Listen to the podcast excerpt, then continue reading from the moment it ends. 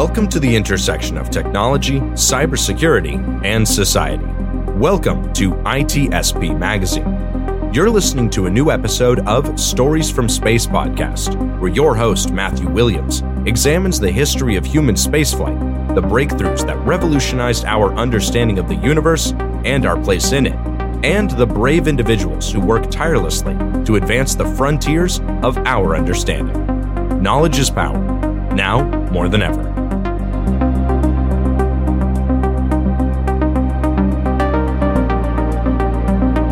Good afternoon, and welcome back to Stories from Space. I'm your host, Matt Williams, and with me in the booth today is Frank White, author of The Overview Effect Space Exploration and Human Evolution, and the co founder of the Overview Institute. Frank, welcome aboard. Thank you, Matthew. Good to be here. So, could you describe for us, in just in miniature, what the overview effect is?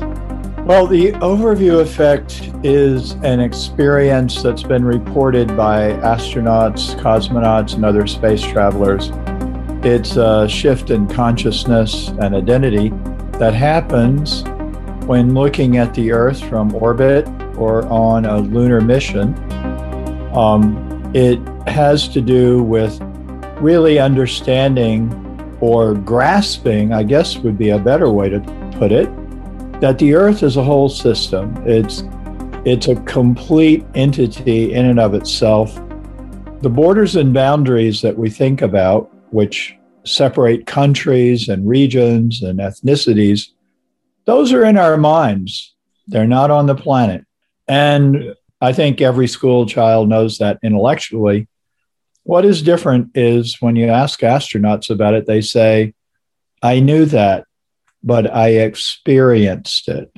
And that's a fundamental change that's pretty profound. Absolutely, yeah. And in fact, there are notable examples, isn't there, from astronauts, cosmonauts uh, who went to space and what they described. And Michael Collins said something very, very uh, iconic there. And he was the pilot of the Apollo uh, 11 mission. He was the astronaut who never got to walk on the moon. But yeah, yeah what he described seeing, Earthrise of the horizon of the lunar landscape there. Do you remember what his words were? Well, I interviewed him for the book, and uh, I remember a lot of things he said. One of the things he really talked about was that it would be so beneficial if political leaders could see what they saw.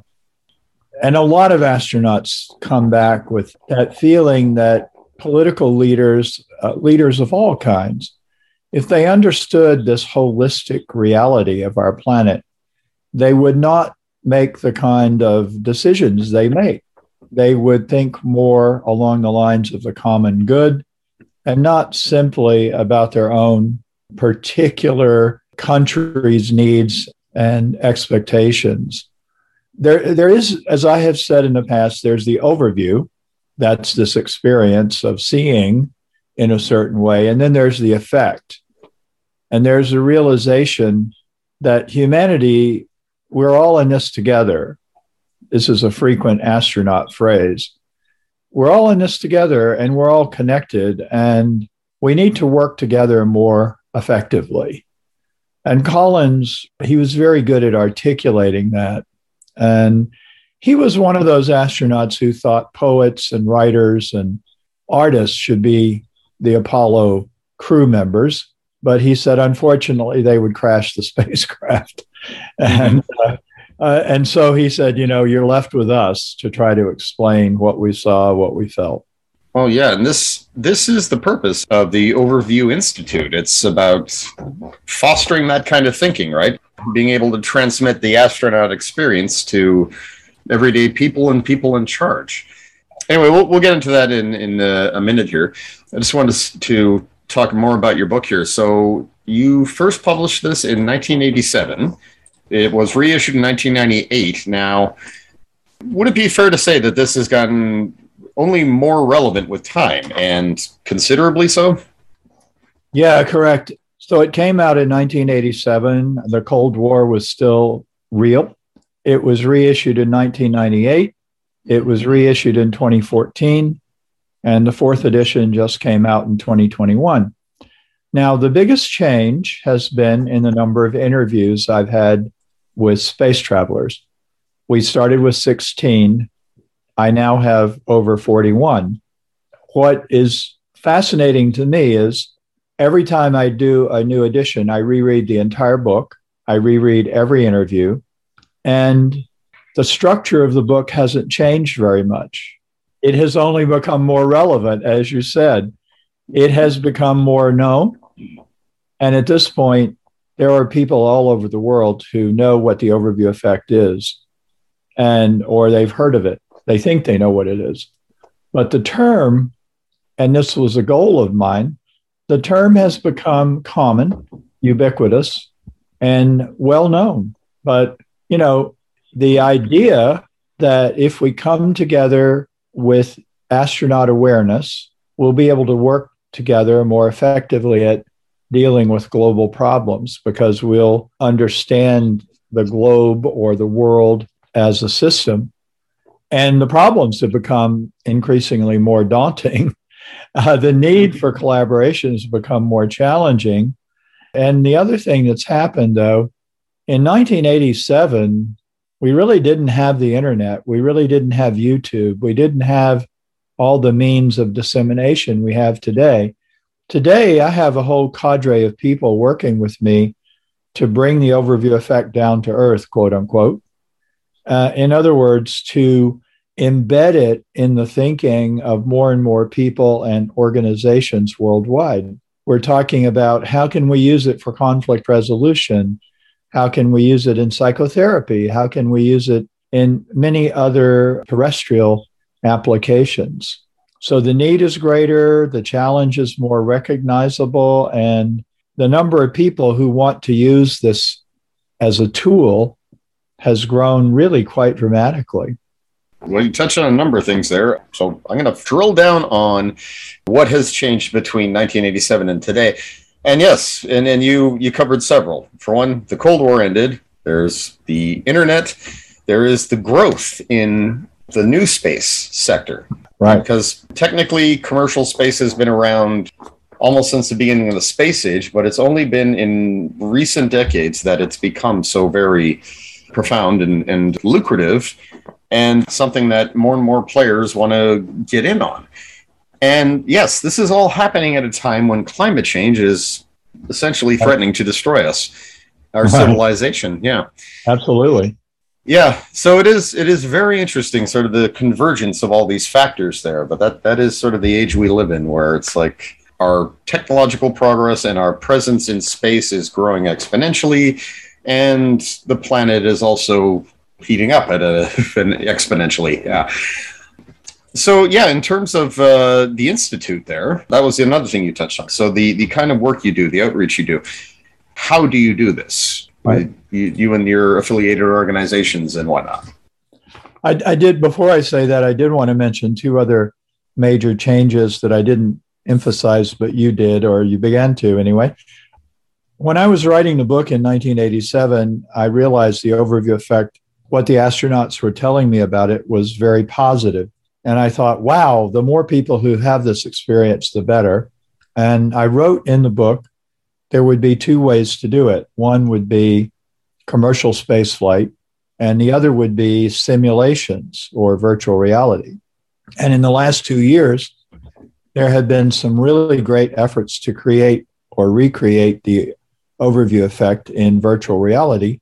And as we well know, we have the very first commercial space flights where people who are not trained astronauts are experiencing the overview effect. And so that's a very big difference from when I wrote the book. And I'm grateful that I've lived long enough to actually see it happen because it is uh, it is really really gratifying.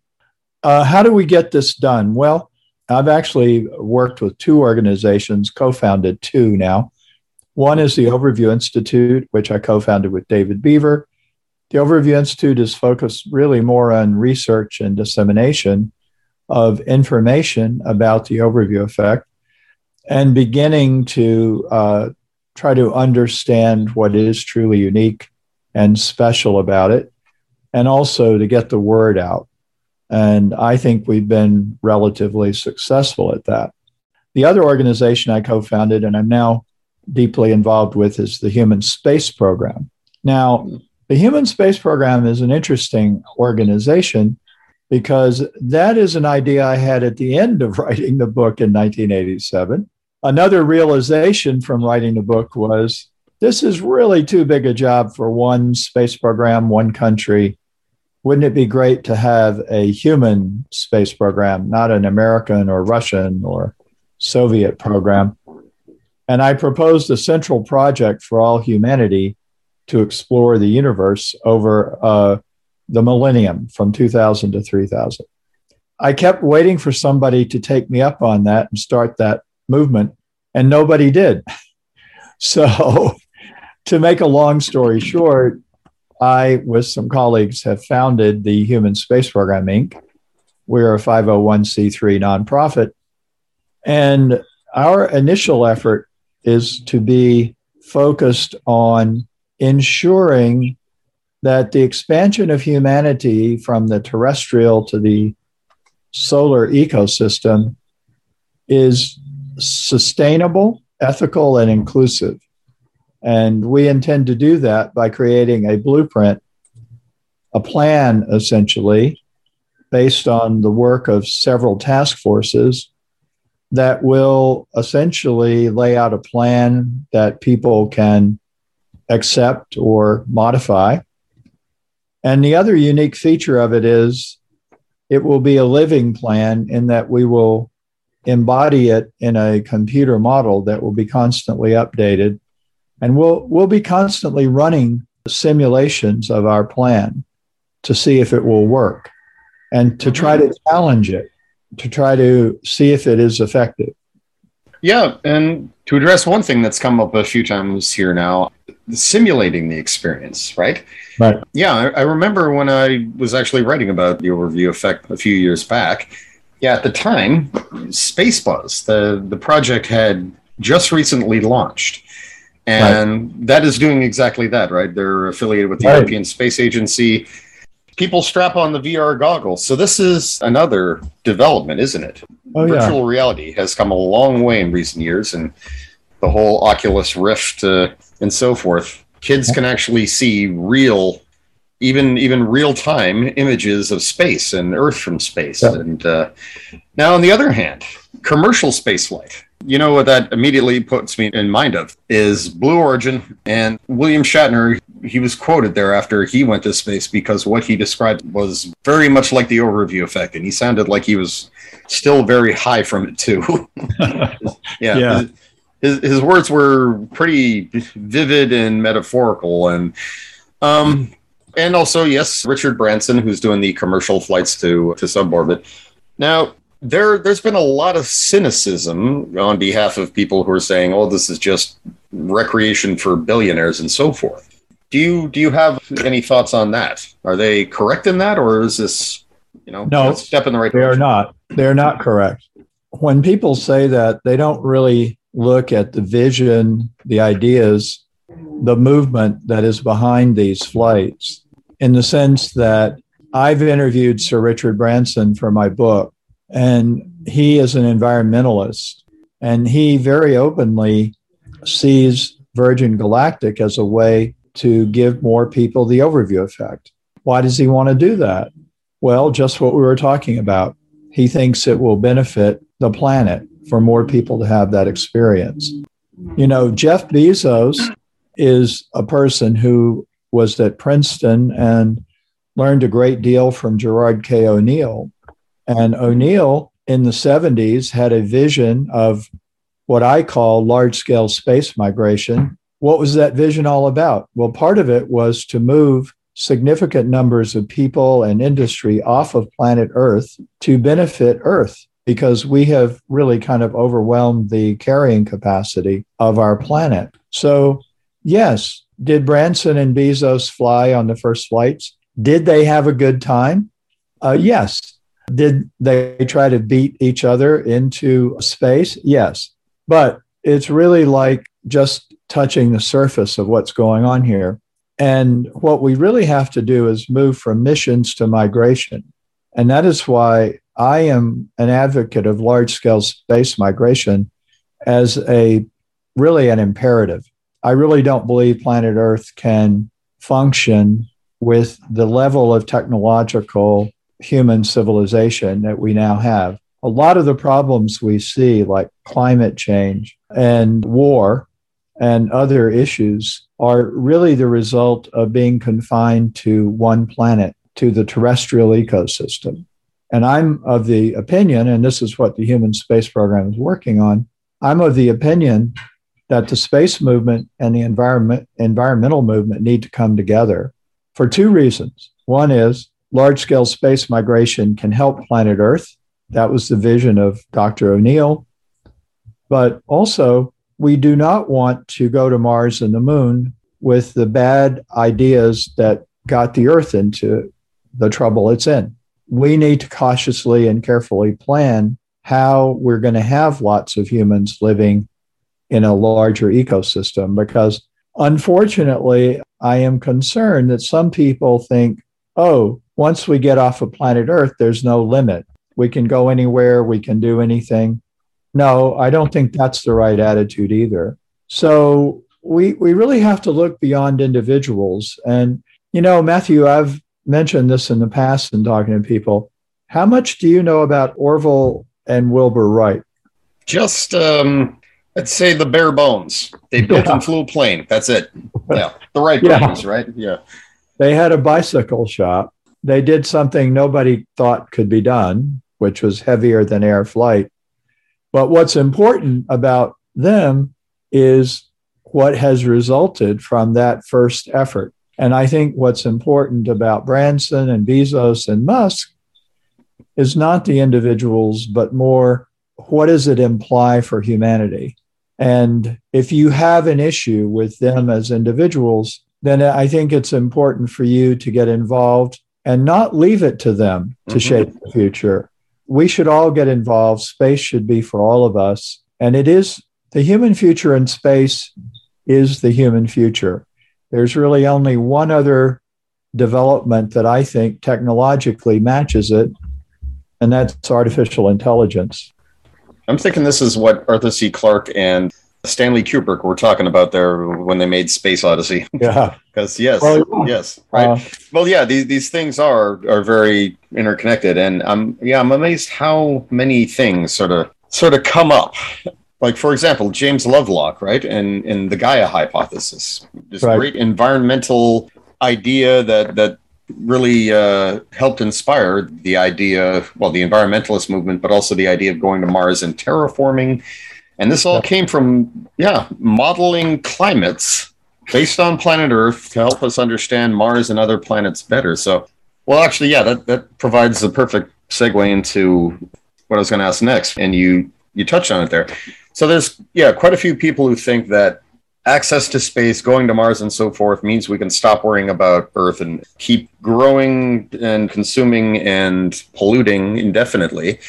There are also a lot of people who worry that the idea of going to space, like promoting the idea of humanity in space in the future, is encouraging that. Yes, I've seen this now from uh, from both sides of it, and of course the the idea that going to space at all steals focus from our problems here on Earth. Right. I mean, how many times have you been asked, shouldn't we fix Earth's problems first? Every time I do a podcast. right? Yeah. Oh, and yes, I hate that question because it's like, on the one hand, well, good that you raised it, but on the other, why does everybody raise it? So, in fact, the the real point here is that going to space helps us appreciate Earth more because right. there's really no place like it out there that we know right. of, right? Right. Yeah. I believe that I believe that the overview effect is a great example of how space exploration really relates to Earth. Many people have heard the statement that astronauts have made, which is that we thought the purpose of our mission was to go to the moon, but it was really all about the Earth. Joe Allen is the first astronaut I interviewed for the book, and he said, for all the arguments pro and con for going to the moon. No one said we should do it to look at the Earth. but that may in fact have been the most important reason. There's a, a shift in awareness that is necessary here, which is to break the dichotomy between Earth and space. The Earth is in space. Let's be clear. The Earth has always been in space. It will always be in space. We are on a natural spaceship.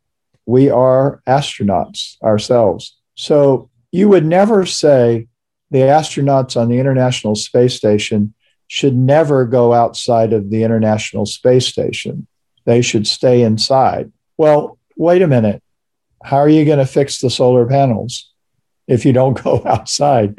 Um, and uh, I've also compared it to the explorer fish in my book. Uh, there was this first fish that accidentally flopped up on land and started exploring land and saw, oh my gosh, water is not everything. And then she went back and tried to explain to the other fish, hey, land, it's so cool. You should come explore with me. And the other fish said, ah, we got enough problems in the ocean. Why don't you just be a good fish? Well, that's kind of how the astronauts are viewed by some people. And the other point I would make is that I am not advocating the mindset of, hey, let's get off of the Earth so we can go trash Mars. No, I'm opposed to that. The Human Space Program, the Overview Institute, we're all against that. Our idea is let's have some of this astronaut consciousness so that the way we look at the Earth will be from a different lens. And let's also explore the rest of the solar ecosystem. But never forget the Earth is in space, but it's also part of the solar system. So we're not leaving. We're not leaving the Earth behind. That is the wrong headed perception. And I'm not denying that some people do have that perception, but I think we have to work against it. Yeah. In fact, I, I remember a statement Musk made, but people would be wrong to take that seriously or at face value. But yeah, he was saying, yeah, I'm, I'm moving to Mars, F bomb the Earth because basically it's got all these problems and I there's so many people I want to leave behind. Don't take that literally, folks. and yeah, uh, and of course, yes, it's like big picture here. Look what is being made possible with this and what and the ultimate goal is to get more people to go into space and and make it something that the average person can do. In fact, that's that is a, a, statement that has been said by Branson, by Bezos, by Musk, by countless members of the new space industry, right? They're talking about we want to increase accessibility to space. Sure. Yeah. Yeah, we want to democratize it. And the idea that it's just for the elite upper classes, well, from a business point of view, that doesn't make any sense at all. That would be like if the airline industry had stopped in the 1930s and said, we do not want anybody who can't pay $1,000 for a seat, or whatever the number would have been in 1933. Obviously, the idea is that it would be better politically and economically to democratize access to space. That's what really should be the goal. And it should be space for all. And there are people working on making sure that people with disabilities get to go and uh, that nobody gets left behind. So a lot of this has to do with attitude in a way. That is uh, that is the historic trend, isn't it? It's like when new technologies emerge, the distribution is always well, it's it's pretty much from the top down, right?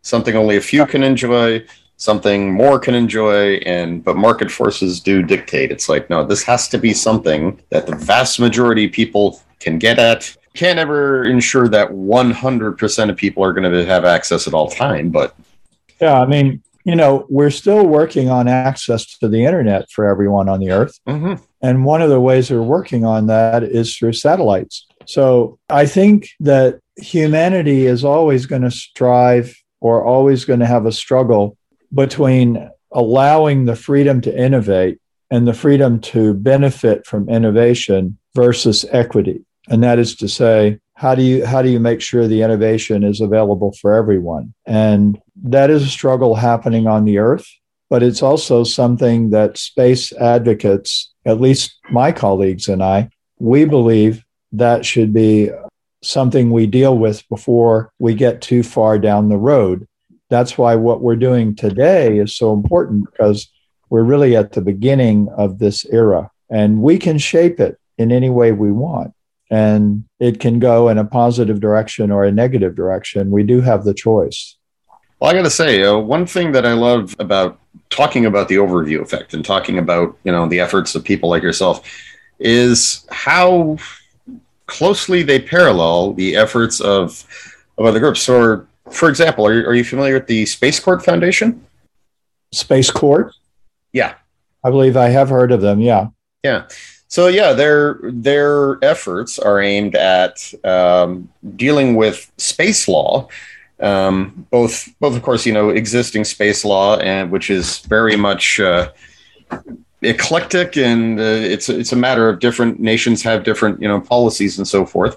Um, uh, on several matters, there are treaties that everyone respects, like the Outer Space Treaty, but there is so much that is not covered right now and has to be in the near future because, like, well, commercial entities going to space, civilians going to space, and doctors going to space, and that's uh, that's a yet another one. The Kepler Space Institute is trying to develop certification for space medicine. Yeah. So, yeah, it's like yeah, it's like this. This uh, all all indications are humanity's going to space in force in the near future. And boy, do we have a lot of uh, work we need to do ahead of us, or otherwise, yeah. it, it's just going to be so messy. yeah. Yeah. Well, uh, yeah. So, do you, do you ever do you ever you know let those kinds of fears enter your mind? Like, uh, oh, it, it's going to be like the Wild West out there. Does um, that ever um, come up? All the time. Uh, first of all, I should say I teach at Kepler Space Institute, so uh, we are right. That's yeah. right. Oh my God. we are definitely. Uh, yes. Uh, so, yes, uh, to the listeners, uh, yes, uh, Frank is going to be teaching a course at, through the Kepler Space Institute about the overview effect. Um, uh, or, or are you doing O'Neill cylinders? No, I'm going to be doing a course on the overview effect, actually. Okay, yes. I, I saw another one about O'Neill cylinders, and and you mentioned him, so Well, I, I, totally, always, I totally thought that'd be possible. yeah. No, we won't be doing that course, but I will be teaching about uh, the overview effect. And I do some other courses there on uh, human performance and spaceflight and uh, several other topics where we get into the ethics, we get into the challenges.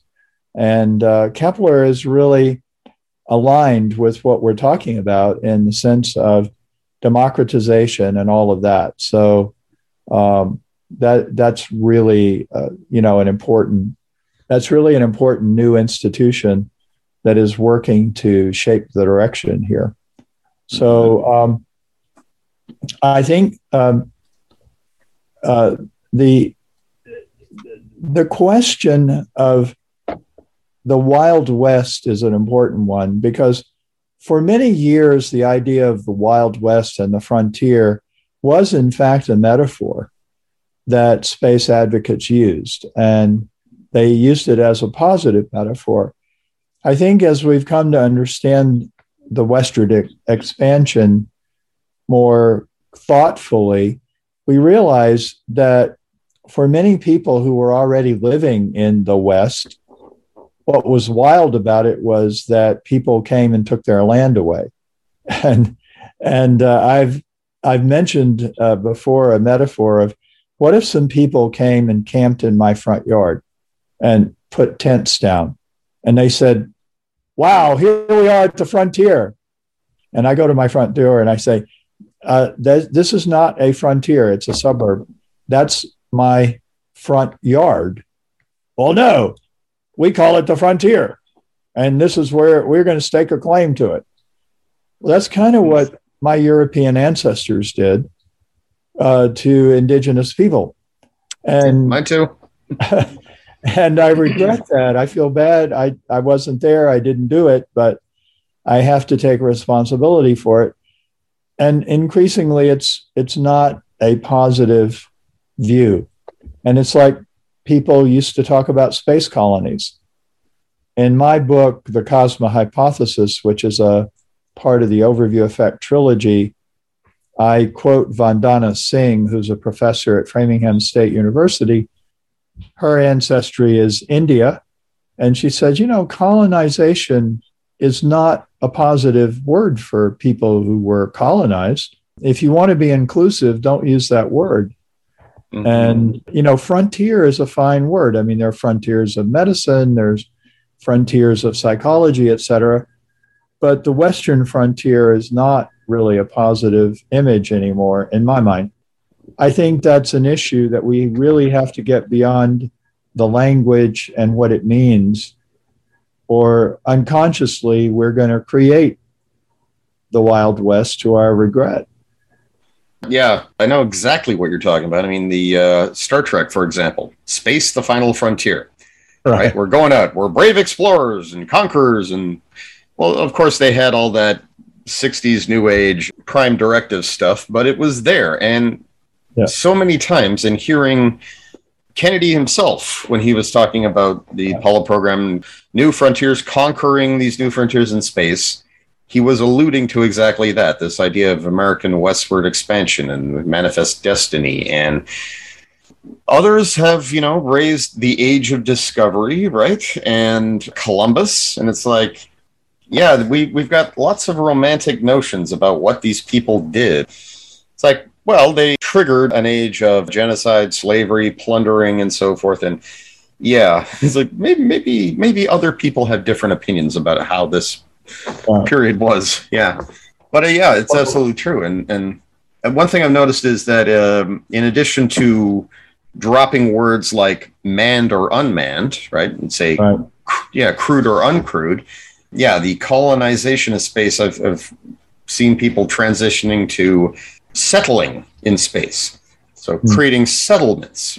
Uh, well, that, that's one of uh, of I've tried to do uh, a lot myself because it's like, yeah, no, I'm I'm familiar with colonial history and it's not really words, at all. No. no, these words sound bad in your ears for a reason, right? You're you've you've you're well, learning. Yeah, that's what keeps me up at night. As far as what worries me is that Christopher Columbus, when I was growing up, Christopher Columbus was a heroic figure of exploration. He quote unquote discovered America, which we know isn't true now. And we have Columbus Day, which is fast fading into history. And even Columbus, Ohio, did not celebrate Columbus Day recently. They celebrated Indigenous Peoples Day. I am very concerned that 500 years from now, my descendants will look back and they'll say, Frank White, I think he meant well, but he uh, he missed a lot of things and he made a lot of mistakes, and he's not a hero. You know, mm-hmm. it's not that I want to be a hero, but I also do not wish to be a villain. I would like to see this period of exploration which I do believe in. I believe exploration is a good thing, but I'd like to see it uh, with the minimum amount of exploitation. How do we do that? Well, again, it's a balancing act, isn't it? Yeah, and the opportunities for doing bad things. It's like there, there there's no shortage of them out in space. I like to think that um, it's like one of the benefits is is that if we go to Mars, we go to the moon, we we create settlements there well, we're not stealing land from any people or indigenous life forms. But then again, I, I, I can't say that with certainty. We no. establishing a base on Mars or altering the planet. It's like if there is indigenous bacteria, simple life that evolved billions of years ago, destroying it, however accidentally, would be an immeasurable loss. So yeah, that, that too. The, the the ethics of it, right? also have to be uh, addressed. This is the way the human space program is going to work. We we have an ethics task force, and we're going to ask that task force to consider things like terraforming Mars, because I don't know about you, but when I think about making Mars more like Earth, that doesn't really excite me personally. I like Mars the way it is. Uh, I think it's really an amazing planet if we terraform it, that's it. It's never going to be the Mars that it is today. do we have the right or do we have the responsibility to make Mars more Earth like so more people can live there? I'm not going to answer that because that's the kind of thing that I want the human space program team to, to debate and come up with a response to that. However, I will ask you, Matthew, how many people on Earth are pondering that question today? They are a tiny minority of the whole, yeah. but there there are quite a few. I know for a fact there's many, but um, yeah. But uh, in a uh, population of eight billion, mm-hmm. not many, uh, I think. You know. No. So, it, if we do this irreparable harm, and then our descendants are going to look back and say, yeah. Why did Why did you do that? You know, mm-hmm. why did you do mm-hmm. that? Well, yeah. so yes, needless to say, we've we've got a long way, uh, a lot of maturing that we would right. need to do. But yeah, that uh, yeah, that is uh, that is one of the best reasons to go to space, right? to, right. to have that experience. Um, do you think in the uh, not too distant future, and would the Overview Institute, you know, be in on this uh, that with prices uh, with the cost of going to space dropping that this is something that that people could actually organize and it's like we we're not simply paying we're not paying hundreds of thousands of dollars for a seat on the unity 2 or one of jeff bezos's uh, New Shepards or um, or what have you but yeah we're actually it's going to be something where people can go to space almost as easily as they go to, say, an amusement park. I think so. And, and I think another piece of the puzzle we haven't discussed is having a destination. So I'm, I'm, a, I'm a, a member of the advisory council for Orbital Assembly Corporation. Uh, OAC is building essentially private space stations. Uh, Voyager Space is also building one, as is Blue Origin. And I think one of the reasons that we'll start to see prices drop is, first of all, launch costs are going down. We already know that. Rockets are becoming reusable. We already know that. But it's going to be more attractive to people if they have somewhere to go. You can call it a space hotel if you wish. But the point of it is, if you are not just going on a short ride, but you are going somewhere and spending time there, then it's going to be more attractive. More people are going to want to do it.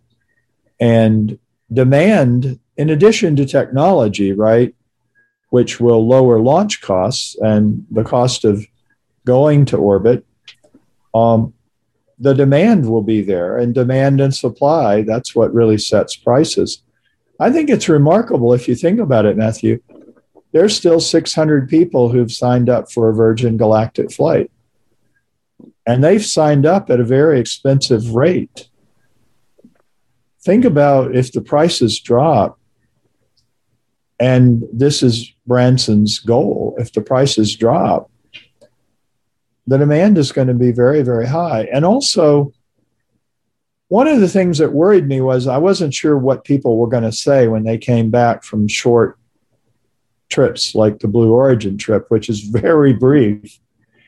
However, people are coming back with a very positive statement about it. And the Shatner uh, experience, which has gotten a lot of attention, I could talk till I'm blue in the face, pardon the pun. Uh, but, uh, you know, uh, Shatner going on a Blue Origin flight and coming out in tears and, and saying to Jeff Bezos, everybody on the earth needs to have this experience. Mm-hmm. That is going to be very appealing to people to want to go. Yeah, I'm, I did not realize you actually were uh, were with Orbital Assembly. I, for listeners who may not be familiar, yeah, that started as the Gateway Foundation. Uh, they, I believe that the history is not my expertise, but that sounds right. Mm, yeah, and that was yeah years back. They they went public, and their plan has evolved. They've created Orbital Assembly is their space manufacturing arm, and their plan is to build a pinwheel station in orbit called the Voyager Space Station, and it's yeah, it's going to have all these modules where you can put a hotel in there, put a research thing in there, and you mentioned this uh, already. There, Jeff Bezos wants to build the orbital reef. I remember seeing designs there, and it's uh, it's a microgravity environment. It's not going to rotate to provide artificial simulated gravity. But uh, yeah, I believe that's part of the appeal, right? People want to go into space and float around for a few days. I've okay. written about I've written about orbital assemblies plans, and one of the things I've pointed out is yes, people might want to be in microgravity for a few days or a week, but you're not going to get large scale space migration without some kind of gravity. I've likened it to when my father was in the army and he was sent to Germany. And my mother and I went to join him, and we were on a base of 25,000 Americans. And we had all the amenities that we were used to. We had grocery store, we had football field, we had a bowling alley, we had a you know movie theater. It was uh, 25,000 people uh, living in another country, but with things they were accustomed to.